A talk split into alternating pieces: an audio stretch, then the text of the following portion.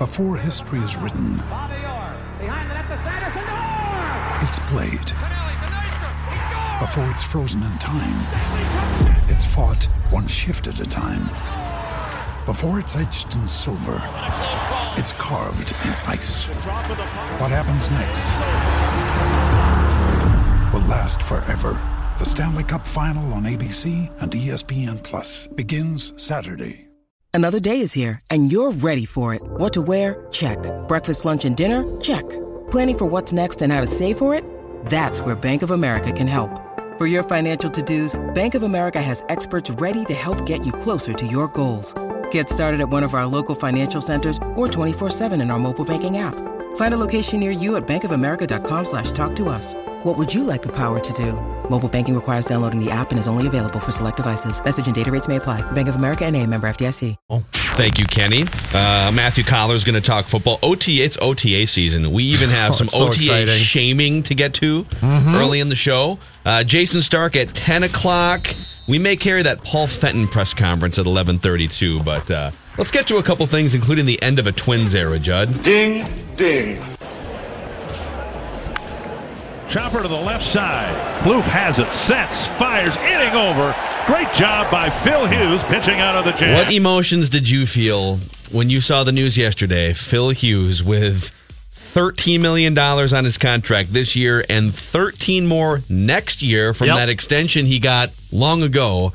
What were your emotions when you saw emotions. the news DFA'd yesterday? Uh, my first feeling was, what took so long? Because I, I thought this would be done two weeks ago. My second, Well, two weeks. I mean, my second, six year contract. my second was simply this: I am glad for Phil because not only is he going to walk away rich, but this gives him time to take his riches down to Florida to see his favorite hockey team play the Capitals in Game Seven of the Eastern Conference Finals on Wednesday night. He can now go get a luxury box in the arena to watch the Lightning and Capitals play in Game Seven of that series. So I'm actually happy for a guy who has uh, who has gone through baseball hell, but is now very rich and a former baseball player, that he can enjoy Game Seven. Is it really baseball hell when you've made like a hundred million dollars in your life playing baseball? Like, is as an, hell? I think as an athlete, it probably is, but as a human being, you're like, oh Sure. boy, What this is going to be great. What do you think the percent chance was that he saw Game Seven approaching, his favorite team, and maybe even knocked on the door and said, "All right, like we all know where this is headed. Like, let me get down to Tampa. Let's let's make this happen by uh, I don't know end of day on Monday." He probably told him, "I, Paul, I'm, I'm going to watch Game Six of the Caps and Lightning in the clubhouse, and then you're going to DFA me after the game. I'm going to get on a plane. I'm going to go home and peace out, Yeah. Minnesota. Goodbye, Minnesota." So he was always. We haven't had him on in a couple of years because he's been off the grid, and he was always one of our favorite guests at spring training. Come on, he didn't want to talk baseball really. He just wanted to talk hockey and other things. I like him as a guy. He had that one great year with the Twins, and uh, injuries derailed him. I do not blame Phil Hughes for signing the contract. I hate when fans are mad at Joe Mauer because he signed a contract, or um, or Phil Hughes. Like Phil Hughes rejected a five hundred thousand dollar bonus because he because Rain cut short his last outing in like whatever it was, two thousand thirteen. Yeah, at Detroit. or fourteen. Yep. And uh, he was like an inning away from a five hundred thousand dollar bonus, and he and they offered it to him, and he said, "No, I didn't. I didn't earn it. I didn't pitch it." And then they said, "Well, how about if we give you like." The, the the all of the money the rest of your life. We'll just give you money for generations. Any fan who who gets mad at a player for taking the contract is as naive as you could possibly. As if a player would say, "You know what? That five year offer, it's really good, but I'm afraid that I'm not going to be able to live up to the standards of that deal. Therefore, I want a two year deal for much less money." Like imagine Like, who thinks that? Imagine being at your office and whatever you do, you're you're grinding eight hours a day. You're putting in all the work, and you're you're getting paid seventy five thousand dollars a year because you worked hard, and you had a really good year. Like you you helped your company hit new milestones, and and uh, you were the employee of the month like three different times. And they say, you know what, we really believe in you long term. We're gonna. I was going to say quadruple your salary, more like 10x your salary Yep. or whatever. Yep. Would you say, you know what? I got to be honest, my durability is going to be a question over the next few years. I think we should play this out for like two or three years just to see if it's sustainable. no, you'd sign. Do you know the pressure that I would feel? I will not take that salary. I don't want that salary. Um, so I, I think it's it's sort of the end of an era that I guess you could call it the bad pitching decisions era for the Twins front office, and now it's a, a different front office, obviously. But uh, I have put together just going back like the last ten years, and I can't even believe this. I knew it was bad, but when you really start to do the math, the Twins over the past decade, and this is mostly the Terry Ryan led Terry Ryan or Bill Smith front offices, but this is the you know this is how you get to where you were, which is fire everybody and bring in, and now they're still trying to build this thing for the past couple years, but they agreed to pay over a quarter billion dollars to this collection I'm about to give to you. All right, over the past decade. oh boy. They agreed to pay over a quarter of a billion dollars to this collection. Ramon Ortiz, Sidney Ponson, Livan Hernandez, Jason Marquis, Tommy Milone banked seven million from the Twins. Matt Capps, Congratulations to Tommy Milone. Carl Pavano, who at his best was a good solid like number Yeah. three starter who ate innings, right? Yes. Good clubhouse guy. Pavano was fine. Hector Santiago, was not fine. former friend of the Mackey and Judd show. Really? Kevin Correia. He stole our cash. Hector Santiago stole our money. Forget the twins. He was good for a month. He got the whole sum and walked away. He didn't answer his phone every Monday. He stole our money. I want my money back. Hey, at least he always said he would answer the phone. It just the call didn't go through. exactly. Sorry, hey, ma- hey man, I'm going to be on a boat in Puerto Rico Terry today, Ryan but you and can us. try me. We all got screwed by Hector. Just a fraud. Uh, Kevin Correia is part of the quarter billion dollars spent on this collection the last 10 years. Nick Blackburn, 14 million. Now we get to the fun ones. Mike Pelfrey, Yep. Ricky Nolasco, Yep. Ervin Santana, I'm going to put on this list not because he's not great at his peak, but because you could say that two of the four seasons he's been under contract have been lost seasons. And in the biggest game he's pitched for the Twins, he completely soiled himself at Yankee Stadium and blew a three run lead. Absolutely. And then Phil Hughes will make $66 million from the Twins when it's all said and done. It's not that they don't spend. They, it's not that you know they're obviously not spending on the level of the top seven or eight teams in baseball. That's obvious. It's that they're terrible at spending. So who and got- this is the end of a bad pitching decisions era. Who got extensions then? Pelfrey got an extension, right? Didn't Capps Terry got an re-up? extension. I think Capps did. Capps got an extension. Terry re-upped on Pelfrey, right? re-upped We on couldn't Pelfrey, believe that. Re-upped on Hughes, Blackburn, re-upped on Pavano, Capps, Tommy Milone, I forgot they re-upped on and Tommy Milone. well, the, the uh, Joe Nathan you could put on this list too, but that was more of like the guy had Tommy John, and Yeah. when he signed Yeah, the that deal, was- yes. it wasn't terrible, but uh, yeah, let's soak that in for a second when you're trying to figure out what happened to the Twins the last five and or then, six years. and then on top of all of that, you, you also have the Terry Bill Smith drafting, lack of development. You drafted arms who who didn't get to the big leagues and or just flamed out qui- quickly. So between those two things, if you if you still say to yourself, why Falvey? Like of all the bright young minds out there, why Falvey? I'll give you one word: pitching. He knew pitching. They basically looked and said, our decisions on pitching have been so horse bleep, it's off the charts. And Phil Hughes, by the way, the Phil Hughes original contract is not bad. 24 million, three years, he gives you one great year. If you were to play that out and the next two were not to be great and he breaks down, you say to yourself, okay, we got one year. But what it was like the Willingham deal. He had Yes. the 35 bombs, and then the last two years were injuries. But I'll and- never understand, and and this helped get uh, Chuck Fletcher fired as well. I'll never understand this need to go to guys who are in the midst of of either good years at an older age or a good first year with you.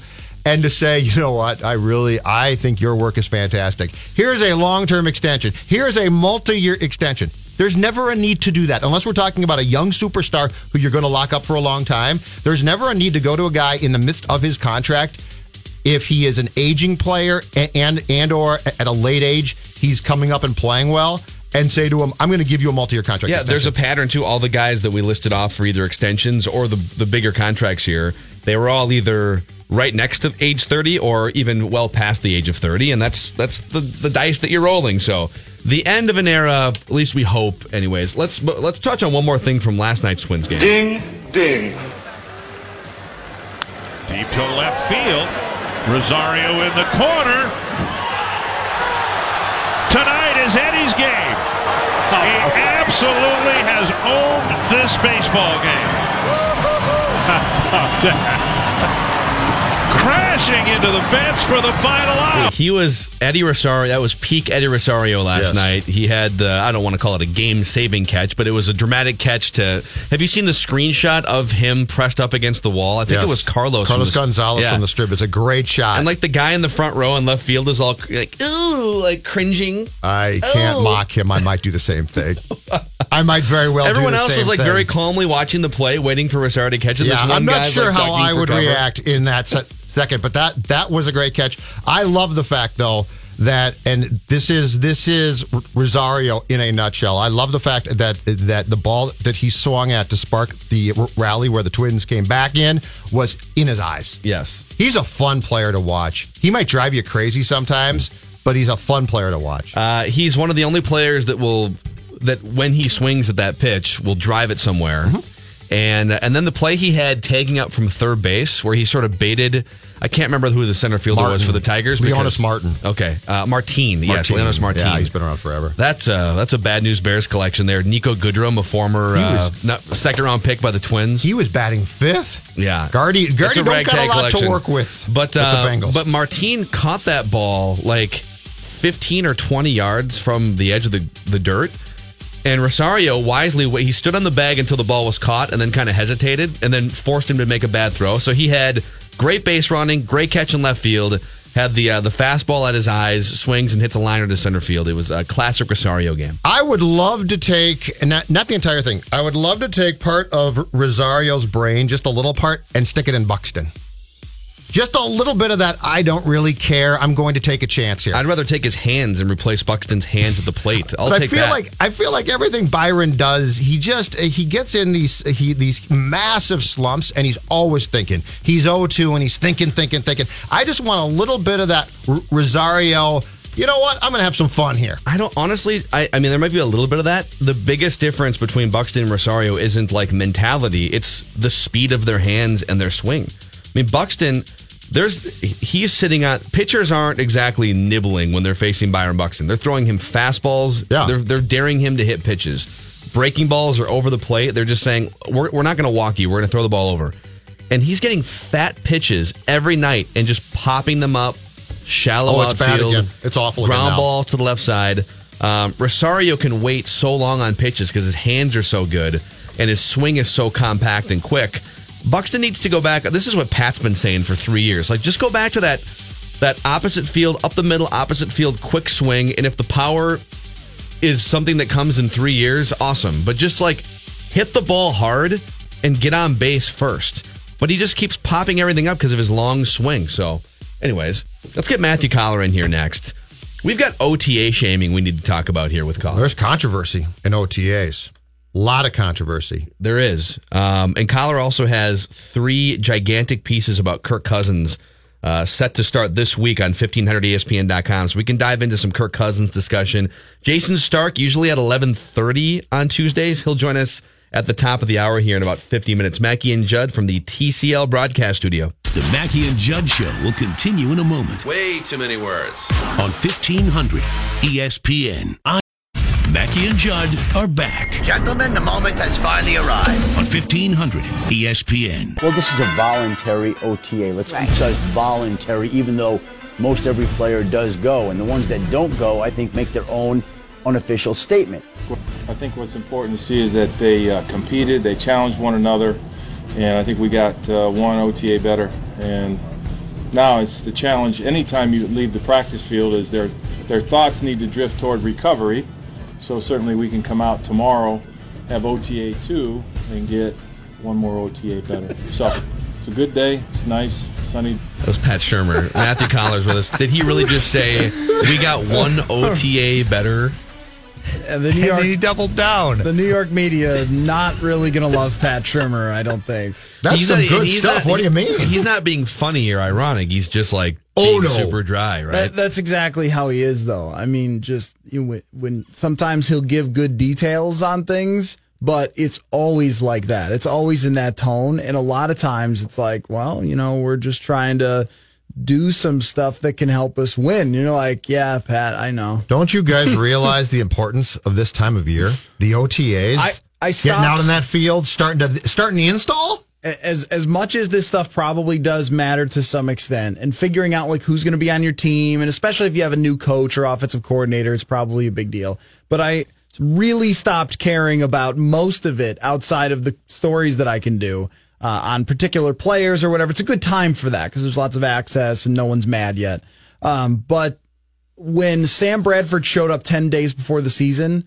and then beat the Packers in his first start. I mean, I know he, he waited the one week, but then they had this amazing game and beat Aaron Rodgers. It was like, you know, maybe this stuff is a little overstated for how much it matters. Give me your give me your top three story predictions that will be written within the next month plus about about things that by training camp will be BS. About the Vikings or, or across the NFL? Vikings. No, your- stuff your that top- Matthew Coller will write, or No, no, anybody. or that he's smart enough to avoid. anybody, but I'm saying a TCO Performance Center in the next month plus when when you guys get access, what are going to be the three stories that by October we're like, oh my god, you're Well, kidding. the Brian O'Neill one is going to be one to watch because when I looked at him in rookie minicamp, I thought like this guy looks like a tight end. I mean, he just isn't anywhere close to Riley Reiff or Mike Remmers just for his body or or Rashod Hill. But I think what we'll hear is, oh man, he's just been killing it in the weight room. Like he's just he drinking so many protein shakes, like like Muscle milk, Jager bombs, Jager bombs. Not now, Chief. like I'm in the zone. Tony Sparano thinks that he is maybe the best right tackle of all time. You know, you're just going to hear, oh, he's just catching on so fast. And then we'll see if he takes a few reps against Danielle Hunter, how that ends up actually looking. But I, I think that that's, that's one of them. I do wonder if the Laquan Treadwell thing, I wonder if Mike Zimmer put a bullet in it at the combine, though. Because last year, the big thing was like, can Laquan learn routes? Like, That's an amazing not. question to ask. Like it is. a. I can see if okay, it's a really it's a raw sixth round situation. If you're drafting a wide receiver in the first round and you're asking can he learn routes, you probably shouldn't have drafted him in the first round. Probably not. There are a lot of people who study the draft who watched his tape and he was a pretty dominant player and they thought, well, you know, the 40 yard dash is not always indicative of who's successful at this. I mean, John Ross ran the fastest of all time. Like, who the hell is that, right? I mean, he technically plays for Cincinnati, but I'm not even sure um, if he made more than a couple catches himself in his first year. And he was a high draft wide receiver too. Wide receiver, I think, is one of the most difficult positions to project because it goes from being very simple for a lot of guys in college to very, very complicated at the NFL level. And I think that's in part where Treadwell's been left behind, but also the speed. Mm-hmm. But last year, it was just the big thing was, oh, can he get the technique down? Can he learn how to win the routes? He's finally got it. And then he got in a fight in camp and hurt his hamstring in the fight with Antone Exum of all people.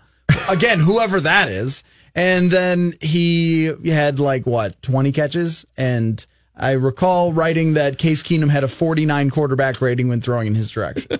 And here, here's two more stories that I I don't think are invalid, but they're just going to get hammered throughout the offseason.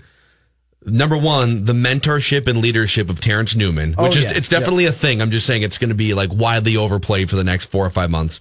And then the chemistry between Kirk Cousins and his wide receiver slash pass catchers, right? Like that's going to be monitored as closely as anything the next few months. I saw the uh, NFL.com story of Zimmer at his coaching camp saying, like, oh, I'm just really impressed with Kirk Cousins. Like, well, you paid him $84 million. I mean, you, you should be, right? Like, the guy's thrown for Yeah, it might be a good thing to be Yeah. impressed by him. He's thrown for 4,000 yards for three straight seasons. You should, like, not come here and go, "Huh, he's terrible.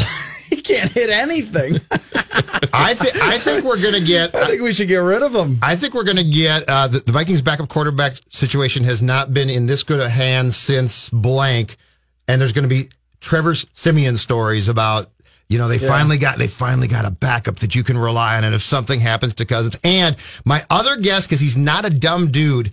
I think he can be, or recalcitrant, but he's not a dumb dude. Mackensie Alexander is going to say, I get it now. guys, don't worry about Oh, me. yeah. I got, I got this. Just like last year, Wake up call, right? First round pick was a wake up call. Alexander during OTAs. Now, this was when Zimmer was sitting out with an eyeball, and Zimmer was at his ranch on the phone with us talking about how they were sending him. I forgot about this. This is great. So the, they were talking about how they were sending him all the video every day. So he's like one eyed watching all the video at his ranch and then like texting guys that he's mad at them for stuff. Even though his depth perception is off, and like he really couldn't see how far away. He's like, no, man, that was a that was an 18 yard dig, and he's like, no, that definitely not. That It was like a 12 yeah, it was like- yeah.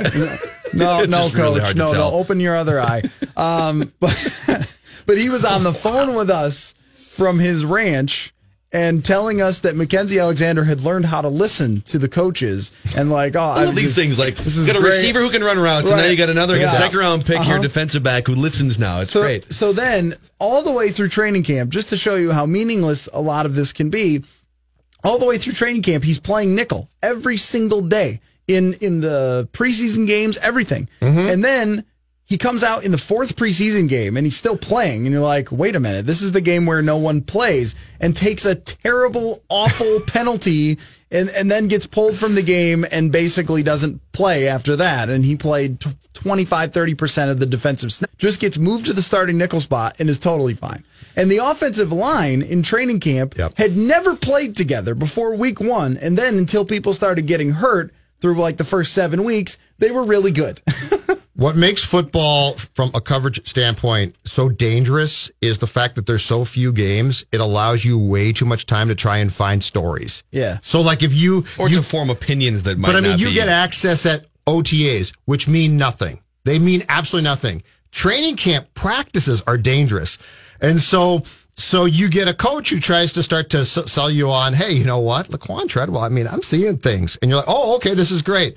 But at least with baseball, you start to play games. At least ga- games give you an idea, right? They give you at least a clue. E- even spring training games, they can be dangerous, but they give They're you a, I would say spring training baseball games might even be more dangerous than football I games. think. I think practices are the worst because you're looking for something a lot of times to write. But here's why: like I, I, I they're both like very dangerous. I'm not. I'm, I'm splitting hairs here, but in football, there's a lot of things you can sort of tell. Okay, can how how well does a guy run a route? Like that translates directly to a game. Uh, can does a quarterback have an arm? Things like that. In baseball, everyone throws 90 miles an hour or 95 miles an hour.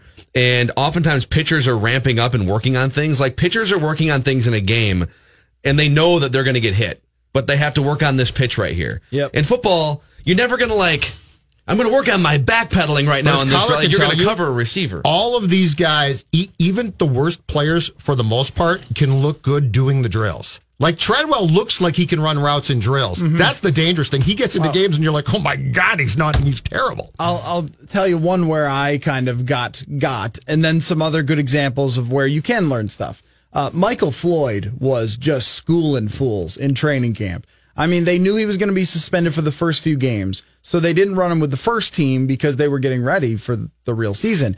And he was just like Terrell Sinkfield and Trey Robertson or whoever these people were. He was just owning them. He's making great catches. He's getting separation. It was like, Floyd looks like he's back, man. That kombucha must have done something for him. And then, you know, he gets like 10 catches the whole season. And he was just a total 100% non factor. Why didn't he play more? Uh, I think one reason is because you had two receivers who were so much better. And he did get a little more reps as the season went along because it was becoming more clear that Treadwell couldn't play. But then they were mixing in Jarius Wright more because he was the best of the three. I I think he just couldn't create separation and they didn't really have that vertical role. They didn't really need that. When you have two wide receivers already on the team who can win at all three levels, it's kind of like, well, when we run personnel with three wide receivers, the other guy, if, he's nowhere close to these two. So just like do something that distracts the other team. I mean, really, you could see it. It's just like, well, you run a go route and just sort of take a safety that way so we can open up Yeah. the middle of the field and people still remember that you're Michael Floyd. I don't think he was anywhere near as fast as he once was either. I mean, he's a big guy. He's like 28 going on 35. Yeah, well, you lose. I mean, speed, straight line speed in all sports is something that probably peaks when you're in your early 20s and then fades at like 25, 26. So Yeah. if he, I mean, Joey Galloway was one of these rare exceptions where into his 30s, he was still one of the fastest straight line runners in the NFL. But like if that was Michael Floyd's one of his greatest attributes, and now you're looking at his age and okay, well, like what else do you have? You know, Right. can you, can you be a red zone threat? And they obviously said, I don't know, not enough. And, and so why would you? And also, just why would you design anything for him when you have these other two Correct. Pro Bowl caliber players? Now, the examples where it became very obvious early on how really good these players were were Dalvin Cook and Pat Elflein. That with Dalvin Cook, he took a couple of handoffs and just the explosiveness that he had, the vision that he had. I mean, it just looked like wow, this is on a completely other level from anybody else out on the field. This is obvious that this guy is the most talented football player out there right now. Hmm. And with Pat Elflein, he, on a daily basis, he just looked like he was handling guys that normally you wouldn't be able to handle as a rookie. I mean, he was going up against Linval Joseph on a daily basis. And it was like, okay, he's having some real battles there, and I'm focusing on this and watching it, and he's doing a good job. And Linval can just demolish centers. And then, you know, he was switching back and forth. They were trying him at different positions, and he seemed to be handling both really well, which made me think, you know, this guy might be pretty bright. And then you can read between the lines for what other players say. So, like, a lot of t- they're never going to be like, oh, bro, he's awful. But they'll be like, you know what? I mean, he's just brought a really great presence to the locker room or something. You're like, yeah, I, I asked you really about him in the zone running scheme, and you're like, yeah, but he's, you know, he's just he's trying real hard. out kiss there of He's in great shape, You know, really. yeah. yeah. The kiss of death is he's learning. Yeah, Yeah, he's yeah. learning. He's working really hard. He's got his nose in the playbook. It's like, okay, this is trouble. Since we're sharing like f- I've uh, getting fooled in spring training slash training camp stories, Judd knows this one. I when I covered the Twins in the early part of the Target Field days, uh, and you'd be down there for seven weeks watching spring training practice and games, and there was a big story before the 2000 I want to say 12 season where opposing hitters facing Nick Blackburn were like talking to the Twins first baseman Justin Morneau and other guys. Joe Mauer was over there, and like David Ortiz was standing on first base after I think he drew a it was like a 12 pitch walk or something, and Blackburn fought him tough and his spring training game. And he's over at first base telling Morneau, Blackie looks different. Like he's on the other side of the rubber now. He looks different. And it was this like month long Nick Blackburn gets swings and misses now thing. And there's Yeah. probably stories you can find that I wrote that are embarrassing about Nick Blackburn having turned a corner. There's nothing worse. Day one training camp, 2007. Troy w- w- Williamson just back from the Nike Vision Clinic, getting out there and saying, "You guys don't understand." I was, and then he went and caught. Uh, I swear to God, a hundred balls from the jugs machine, and he's like, "I've been working on this. I've been catching. I've been catching All with his face mask, ball- by the way. Just hands behind the back. And yeah, and to end that year, to end that that year in Denver, the ball goes off his mask. But that was because we also this is a great story. I mean, this is a first round pick, a seventh overall pick, And- and, and he went and applied himself. a lot of it's rooted in hope too. Like Sure. it's just like everything is based on hope. The players and the coaches and fans. Uh, the one thing that I love on the bottom line ticker here on ESPN today, they have an OTA shaming category. Skipping O, so it's like MLB news, NBA news, and then there's one that just says skipping OTAs, and it's listing all the high profile players from every team that are skipping the voluntary workouts just to shame them on national TV. Yeah, Tom Brady isn't doing it, uh, which, I mean, doesn't it seem like Brady wants a new contract? Right? I mean, that, that's how he sort of acted over the last, I mean, with the forcing the Is Jimmy Garoppolo This is just a contractor of power struggle of sorts too with Bill. I don't know. I mean, it's Something, something's weird like, here. It, it's it's intriguing because I sense there's al- almost a struggle of of does uh, does Kraft love Belichick or, or Brady more? Well, I, if you're Tom Brady, though, like, what do you? Is it you want more money for this year or next year? You're not going to get a five year contract, ironclad, at this age. I don't know. I mean, I he has to know that. all these all-time great athletes like it never goes well at the end right i mean of course not. i was reading someone from dc talking about jordan with the wizards and, and we all kind of just ignored that because it didn't really matter but he was saying the other players couldn't wait till he just left because they were so tired of him they were so tired of him thinking that he was still Jordan, taking horrible shots and scoring 20 a game, but taking a lot of shots to get there. Couldn't play defense anymore, really, and yet still thought that he was Michael Jordan. With Tom Brady, it seems like he thinks he's going to play till he's like 47 years old and wants the contract and wanted all the competition out there, you know, gone. And mm-hmm. he was Pro Football Focus's number one quarterback last year. I mean, so he was really great and he took his team to the Super Bowl. But one of these days, it's just going to hit this wall. And then what, what do you do if you're those two guys? Yeah. And, and Belichick, you got to think that he wanted to draft Lamar Jackson. It was right there. It was like, man, if anybody can maximize this guy's talents, it's going to be Bill Belichick, right?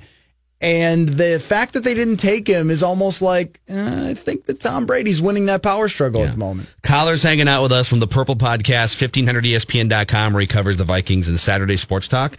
Uh, let's talk some Kirk Cousins when we come back here. We can also get into uh, the announcement later today. It'll be official in like two hours. Paul Fenton, new Wild GM. And Jayson Stark will join us in about a half hour. Sit tight. The Mackey and Judd Show will continue in a moment. Yes! On 1500 ESPN. Phil Mackey. If you need him, it's trouble. Why so, is it trouble? so trouble? two is because he's young and he's going to struggle at times. Judd Zulgad. I changed my thought from a half hour ago. You are a bad person. Mackey and Judd on E 1500 ESPN. Mackey and Judd, we're hanging out with our football loving friend Matthew, Matthew Coller from E 1500ESPN.com and the Purple Podcast. Uh, I don't want to like you. You should take this Kirk Cousins thing and drive it wherever you want because you have three long form pieces coming out on 1500ESPN.com during OTAs the next couple weeks. So unveil whatever you want. Like let's let's start with one of the themes. You take it. Okay, the first one that I am running is today at about 11:30 publishing it on the website about whether Kirk Cousins is still an underdog because the man got paid 84 million dollars guaranteed and 100 million dollars is pretty likely for him playing if he plays all 3 seasons as a starting quarterback of the Vikings. He will. So he's going to earn 100 million bucks. And his time here in Minnesota will be defined by the money he's made and whether they win the Super Bowl or reach the Super Bowl. I think when you get there, it's kind of like, okay, well, I don't know. I mean, See, I think I think Vikings fans and like Judd is on that side too. I think you think that that's the case, but losing the fifth Super Bowl without a win and just becoming the first ever like that would be more devastating. Oh, if you just get back there for the first time in two generations, I don't know, man. but I think it's it's for for Kirk Cousins. He's here to win it. It's not successful for signing him and paying them this way unless you are right there at the end all three seasons because of how much you paid him. And Yeah. if any of these players leave, if your Diggs leaves or Hunter or um, it's less so for Anthony Barr, but if you lose one of those guys or you can't make other key moves because of this, because of his gigantic cap hit, then you're going to look back and say then it, it wasn't successful. If you are out in the first round of, the, of playoffs three years in a row, you're going to look back and say we spent way too much money on the same thing that Case Keenum could have given us, mm-hmm. and then maybe we could have drafted another guy and been developing the franchise quarterback during that time. So I think that part of it is he's not really an underdog now when the expectation is you have to reach the NFC championship or Super Bowl in order for fans to say, well, okay, it was worth bringing you in here. I mean, that's part one. And then part two, is I kind of looked at his background and how he became an underdog, really by no making of his own. It was like media for one has played a big role of just hunting every possible way. I was reading a Bleacher Report article and I included this in my piece where his dad was saying, you know, on his seventh grade basketball team, he wasn't even the starting point guard at first, and by the end of the season, he was. Oh my god! I'm like, okay, man. So life adversity. So right, the, yeah, the the phony adversity and stuff like that, and then really it was about people not liking RG three and wanting to see somebody else emerge. But at the same time, he is an incredibly hard worker and has outworked his talent to be here and have this contract. So it's to me, it's interesting whether he'll be perceived here as someone who is still an underdog, still fighting that uphill battle to prove himself, or now that the expectations are so high, if people really won't look at it that way. So it definitely sounds like Cousins perceives himself as one, though. Definitely. Which which means, and ordinarily, if an athlete is geared like that, they desperately try and hold on to that. So, like, if you go up and say, Kirk Cousins, you are now the highest paid or one, one of the highest paid players in the National Football League, and you are now a marquee type of player or should be, he'll be like, oh, no, no, no, no.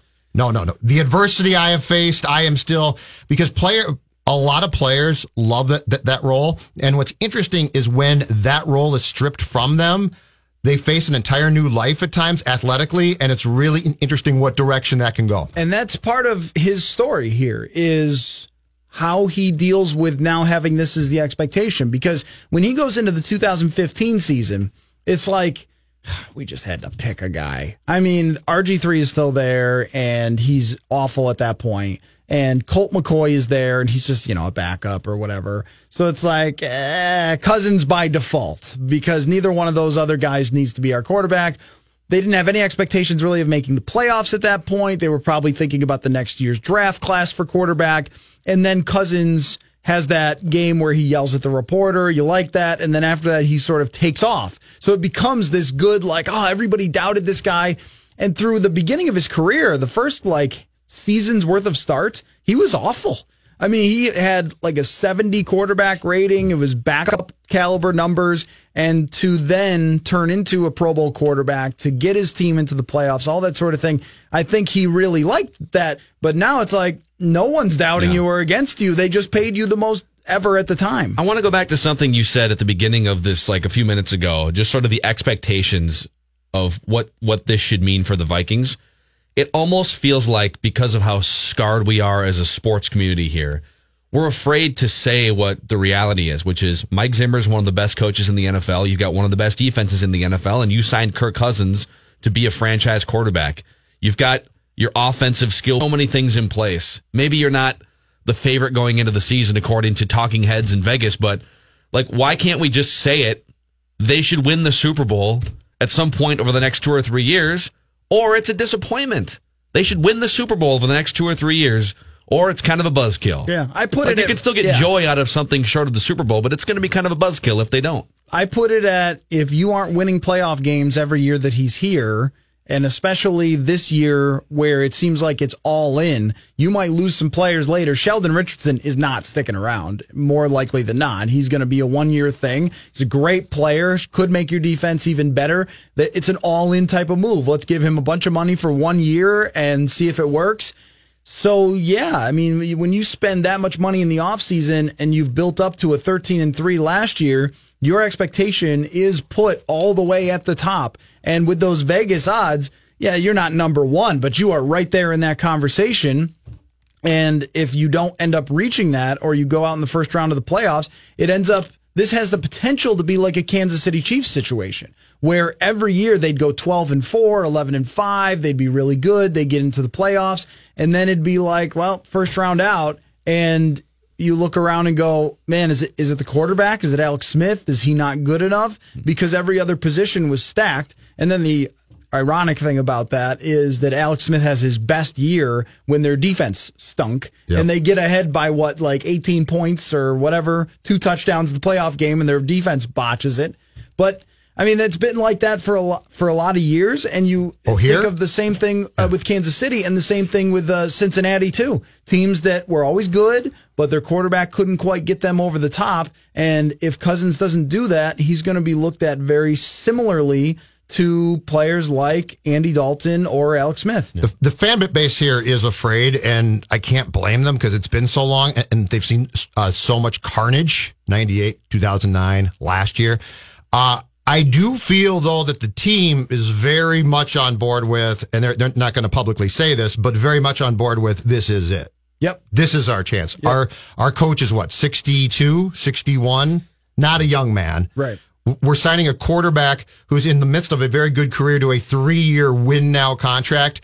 The thing I like about this is if this works or it doesn't work, this is not a, yeah, we were pretty good last year. And so let's try and be pretty good again. This is, uh, we're jettisoning the starting quarterback from, from last year because rightfully so, we don't think he can repeat that. And we are, you don't see in this town all the time. Y- yes. Uh, The only thing you do wonder is if they went all in with the right guy, with Kirk Cousins. I mean, because when you look at how PFF or, I mean, just even other executives or ESPN or where, where they're all ranking him as a quarterback, it's usually in the middle of the league. It's not generally a guy that you would have thought go all in with. And one of his things in Washington was he just didn't really win. And there's a lot of criticisms you can have of his game. He's a very, very good quarterback, but he is far from perfect. He's far from the guy where you say, yeah, absolutely, he is the one that can get us there. And if he doesn't, it probably won't be his fault, like Aaron Rodgers. I think I think they got caught, and I don't. I mean, I think we can split hairs on is he like sort of a league average guy, or is he like ninth? Like we could split hairs. I think Rick Spielman and Mike Zimmer. In fact, I want to tell you. Let's come back. I want to because we're up against a break here. I want to tell you what I think they think, and then get Matthew's thoughts on Paul Fenton, the new Wild GM that'll be announced in less than two hours. Mackey and Judd, TCL Broadcaster studio. Mackey and Judd are back after this brief timeout How did your focus groups feel about cliffhangers? on 1500 ESPN. Please listen carefully. Mackey and Judd now continue Let's go, people. Let's get it going. On E 1500 ESPN. The fourth annual Town Ball Classic returns to Target Field this Saturday, presented by 1500 Money for the Twins Community Fund. Gate 29 opens at 9 o'clock. First pitch is at 10 with the Class C game. That's followed by Class B and Class A, all broadcast as well on 1500 ESPN. Tickets, if you want to head down, are just $10, good for the entire day of ball. For more info or to purchase your tickets, head to 1500ESPN.com. Keyword Town Ball. You like that? You like that? All right, Jayson Stark in like ten minutes, and uh, we'll talk some some some uh, Fenton here in just a second. But want to uh, visit that website. But on the Kirk Cousins front and why they went all in on him, like okay, you're in all in mode with your coach, all in mode with your defense, skill position players. Like you now you have to pick a quarterback and go all in or commit. And you know he's league average, maybe sometimes top 10 quarterback. Counting stats and fantasy stats would put him up even higher sometimes. But I don't think it was about going all in on how great Kirk Cousins is. I think it was going all in on stability at the position. That they just they paid a tax on a guy who's played 16 games for three straight years at an average to above average level and said, the rest of this is great right now. We just need something that we're pretty sure about even if it's not Tom Brady or Aaron Rodgers, and we're paying for it like it is. They paid for peace of mind, basically. What they know is that all the other options had the potential to blow up in their face. So if you were talking about Teddy Bridgewater, it doesn't sound very good for him in New York. And they drafted a quarterback and they brought back Josh McCown and he's limited in OTAs. And like we are talking about a long time since he was activated and he's still limited with this knee. I mean, he might never play again for Teddy Bridgewater. So you couldn't go all in there with that issue. You couldn't go all in on Sam Bradford because his knee fell apart on you last year. You couldn't go all in on Case Keenum because you're not sure if he can keep it up. That he had a great season last year. I mean, Pro Football Focus had him ninth in the league. But that's that's the results. That's not projecting the future. And for him, I think the team thought, well, it's a, it's a bit of a pop up season when a uh, 250 hitter all of a sudden hits 320 for a year and then goes right back to being who he is after that. Who was the? There was a guy who was like a second baseman for the Pirates who won a batting title one time, and then it just who was God that? dang it! I'm trying You'd to be think good of that. with this. It was like ten years ago. Yeah. Um. Um. Oh my gosh. I know you can do oh, this. It's right there. Hold Wow, on. a you've really put him on the No, Yeah, spot no, no, right I know. I know. This is. He, had, he's he getting like- old, too. He hit like 325 or Yep. something one random year. Yep, and that was it. And I think that's how they viewed Case Keenum is that he was a Dang product. it, this is Bill kill me Mazeroski. now. Yep. He was a product of Pat Shurmur. He was a product of the wide receivers bailing him out, and teams will eventually figure out how to slow him down. So when you run through those other options, the other one would have been okay, maybe we keep Keenum, but get another guy too, and then you're still not sure. When you have a 13 and 3 team, Freddie Sanchez. Freddie Sanchez. Freddie Sanchez, Yes. yes. Beautiful. when you have a 13 and 3 team, if you end up going 8 and 8 the next year because you bought fully into something that wasn't for real, Mm-hmm. like there's a really good chance that they just fire you. 344 in And- 2006. By the way, You've crazy. lost him now. This, this was a terrible idea to bring up Freddie Sanchez but or that random 50 pirate second points higher than his career average. Yep, that's exactly it. That's Case Keenum, Freddie Sanchez. And uh, so when you look at this situation with the Vikings quarterback, it's like, okay, you check these other guys off the list. Can't do that guy, can't do that guy, can't do that guy. Too much risk, too much risk, too much risk. Well, what else is out there? Yeah. And you have a guy that does not come along with a, a lot of risks. You know exactly what he brings to the table. The only thing that I would caution is just where you put your expectations. And that's where we talk about is he still an underdog or not, or where the expectations are, because he's had this level of a sporting cast before. I would argue in 2016, Washington was even better. And they still had their struggles with him because he's not a quarterback that's just going to raise up the level of everybody's play. And the problem here too is is that some of this is their own doing and some is not. But if you look at this this franchise, which has been a successful franchise for a long time for the most part, if you look at the amount of quarterbacks who have come through here, uh, basically since 1990 or so, and the amount of shots they've taken, I think Spielman finally said, "Okay, I can trust this guy." And Keenum, there is there is no way that anybody that knows football didn't look at, at Keenum and say that was a great year and, and that was fun and it's not going to repeat itself. Right. So I think what you had was Spielman and that staff just saying we might have to or, we're definitely going to have to overpay here. But who can we rely on the most? Yeah. and it's also, Kirk Cousins. It's also interesting. We were talking about this during the break that, like, 32 teams were looking at free agent quarterbacks. Well, let's say 10 of them. Like 10 teams were looking at free agent quarterbacks. Kirk Cousins was a free agent. Case Keenum was a free agent. They they both got drastically different contracts. Not because of like the discrepancy in the way that they played last year. In fact, you can make a case that Keenum played a lot better than Kirk Cousins last year in a lot of ways. It's that Cousins has been doing it longer. Cousins has shown durability, and maybe Cousins has maybe Cousins has a little bit more upside in the eyes of some of these NFL evaluators because of like what he's done numbers wise. We have like three minutes left here with Coller.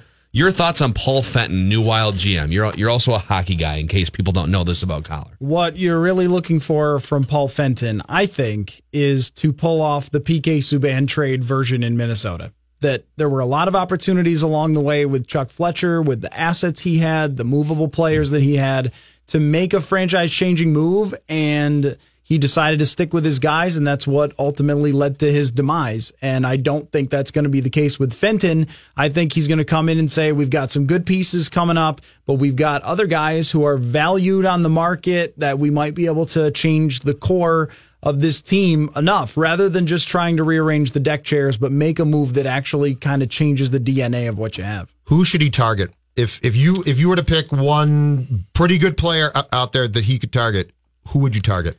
I don't know. I mean, sometimes with the league, it's like guys that you would never dream would get traded Like end up getting Subban, traded, yeah. right? Like, I mean, Subban and Taylor Hall. If I would have told you, oh Come yeah, on, it's a really smart league. New Jersey should just target Taylor Hall. Like, I would have never seen anyone trading that guy coming. And then he turned around their franchise, and then they got a top draft pick. I think that's what you're looking for. For me, it's looking at someone like Jason Zucker. He is an RFA. Also, Matt Dumba is a restricted free agent too. Dumba is the one you should keep. And Zucker just had the best season of his career. It's going to be really hard for him to continue to repeat that year after year, 30 goals. He would have pretty high value out on the trade market. He'd be the one I'd be looking at and saying, all right, somebody's going to want him. He's got four goals in 31 playoff games. Like this guy clearly can't get it done when it comes to the postseason. That's way big enough of a sample to say, I don't think this works for him or teams can shut him down. Granlund is the other one. I mean, he's a really good player and I like him a lot. But again, when it comes to the playoffs, teams lock down the neutral zone in the playoffs. Yeah, and that's where he does, that's where he does a lot of his work. And I think you've seen some of the smart teams even like chipping it in is generally not a great play. But in the playoffs, a lot of teams have to play that way. And I think that's why the Kings won two Stanley Cups because they get shut down in the neutral zone and then they try to chip it in, control the puck, force goalies to make turnovers that turn into goals. Four check. Four check, Got a four is, check. is right. And that's something that the Wild just didn't do all that well. And maybe you look at Granlund and say, you know, he's got a big price tag for a guy that can't get it done in the playoffs. Yeah. Good stuff, Matthew. Thanks, Matthew. for coming in here. Appreciate your you. insight. Coller, you can uh, he's going to release part 1 of a 3-part Kirk Cousins series in about an hour and a half on E 1500espn.com. So check that out. Uh, a little early today with Jayson Stark. We'll do that in about 4 minutes when we come back and then later on we plan on taking the Paul Fenton press conference at 11:30. Mackey and Judd. Mackey and Judd resume things following these messages I don't want to get any messages. on E 1500 ESPN.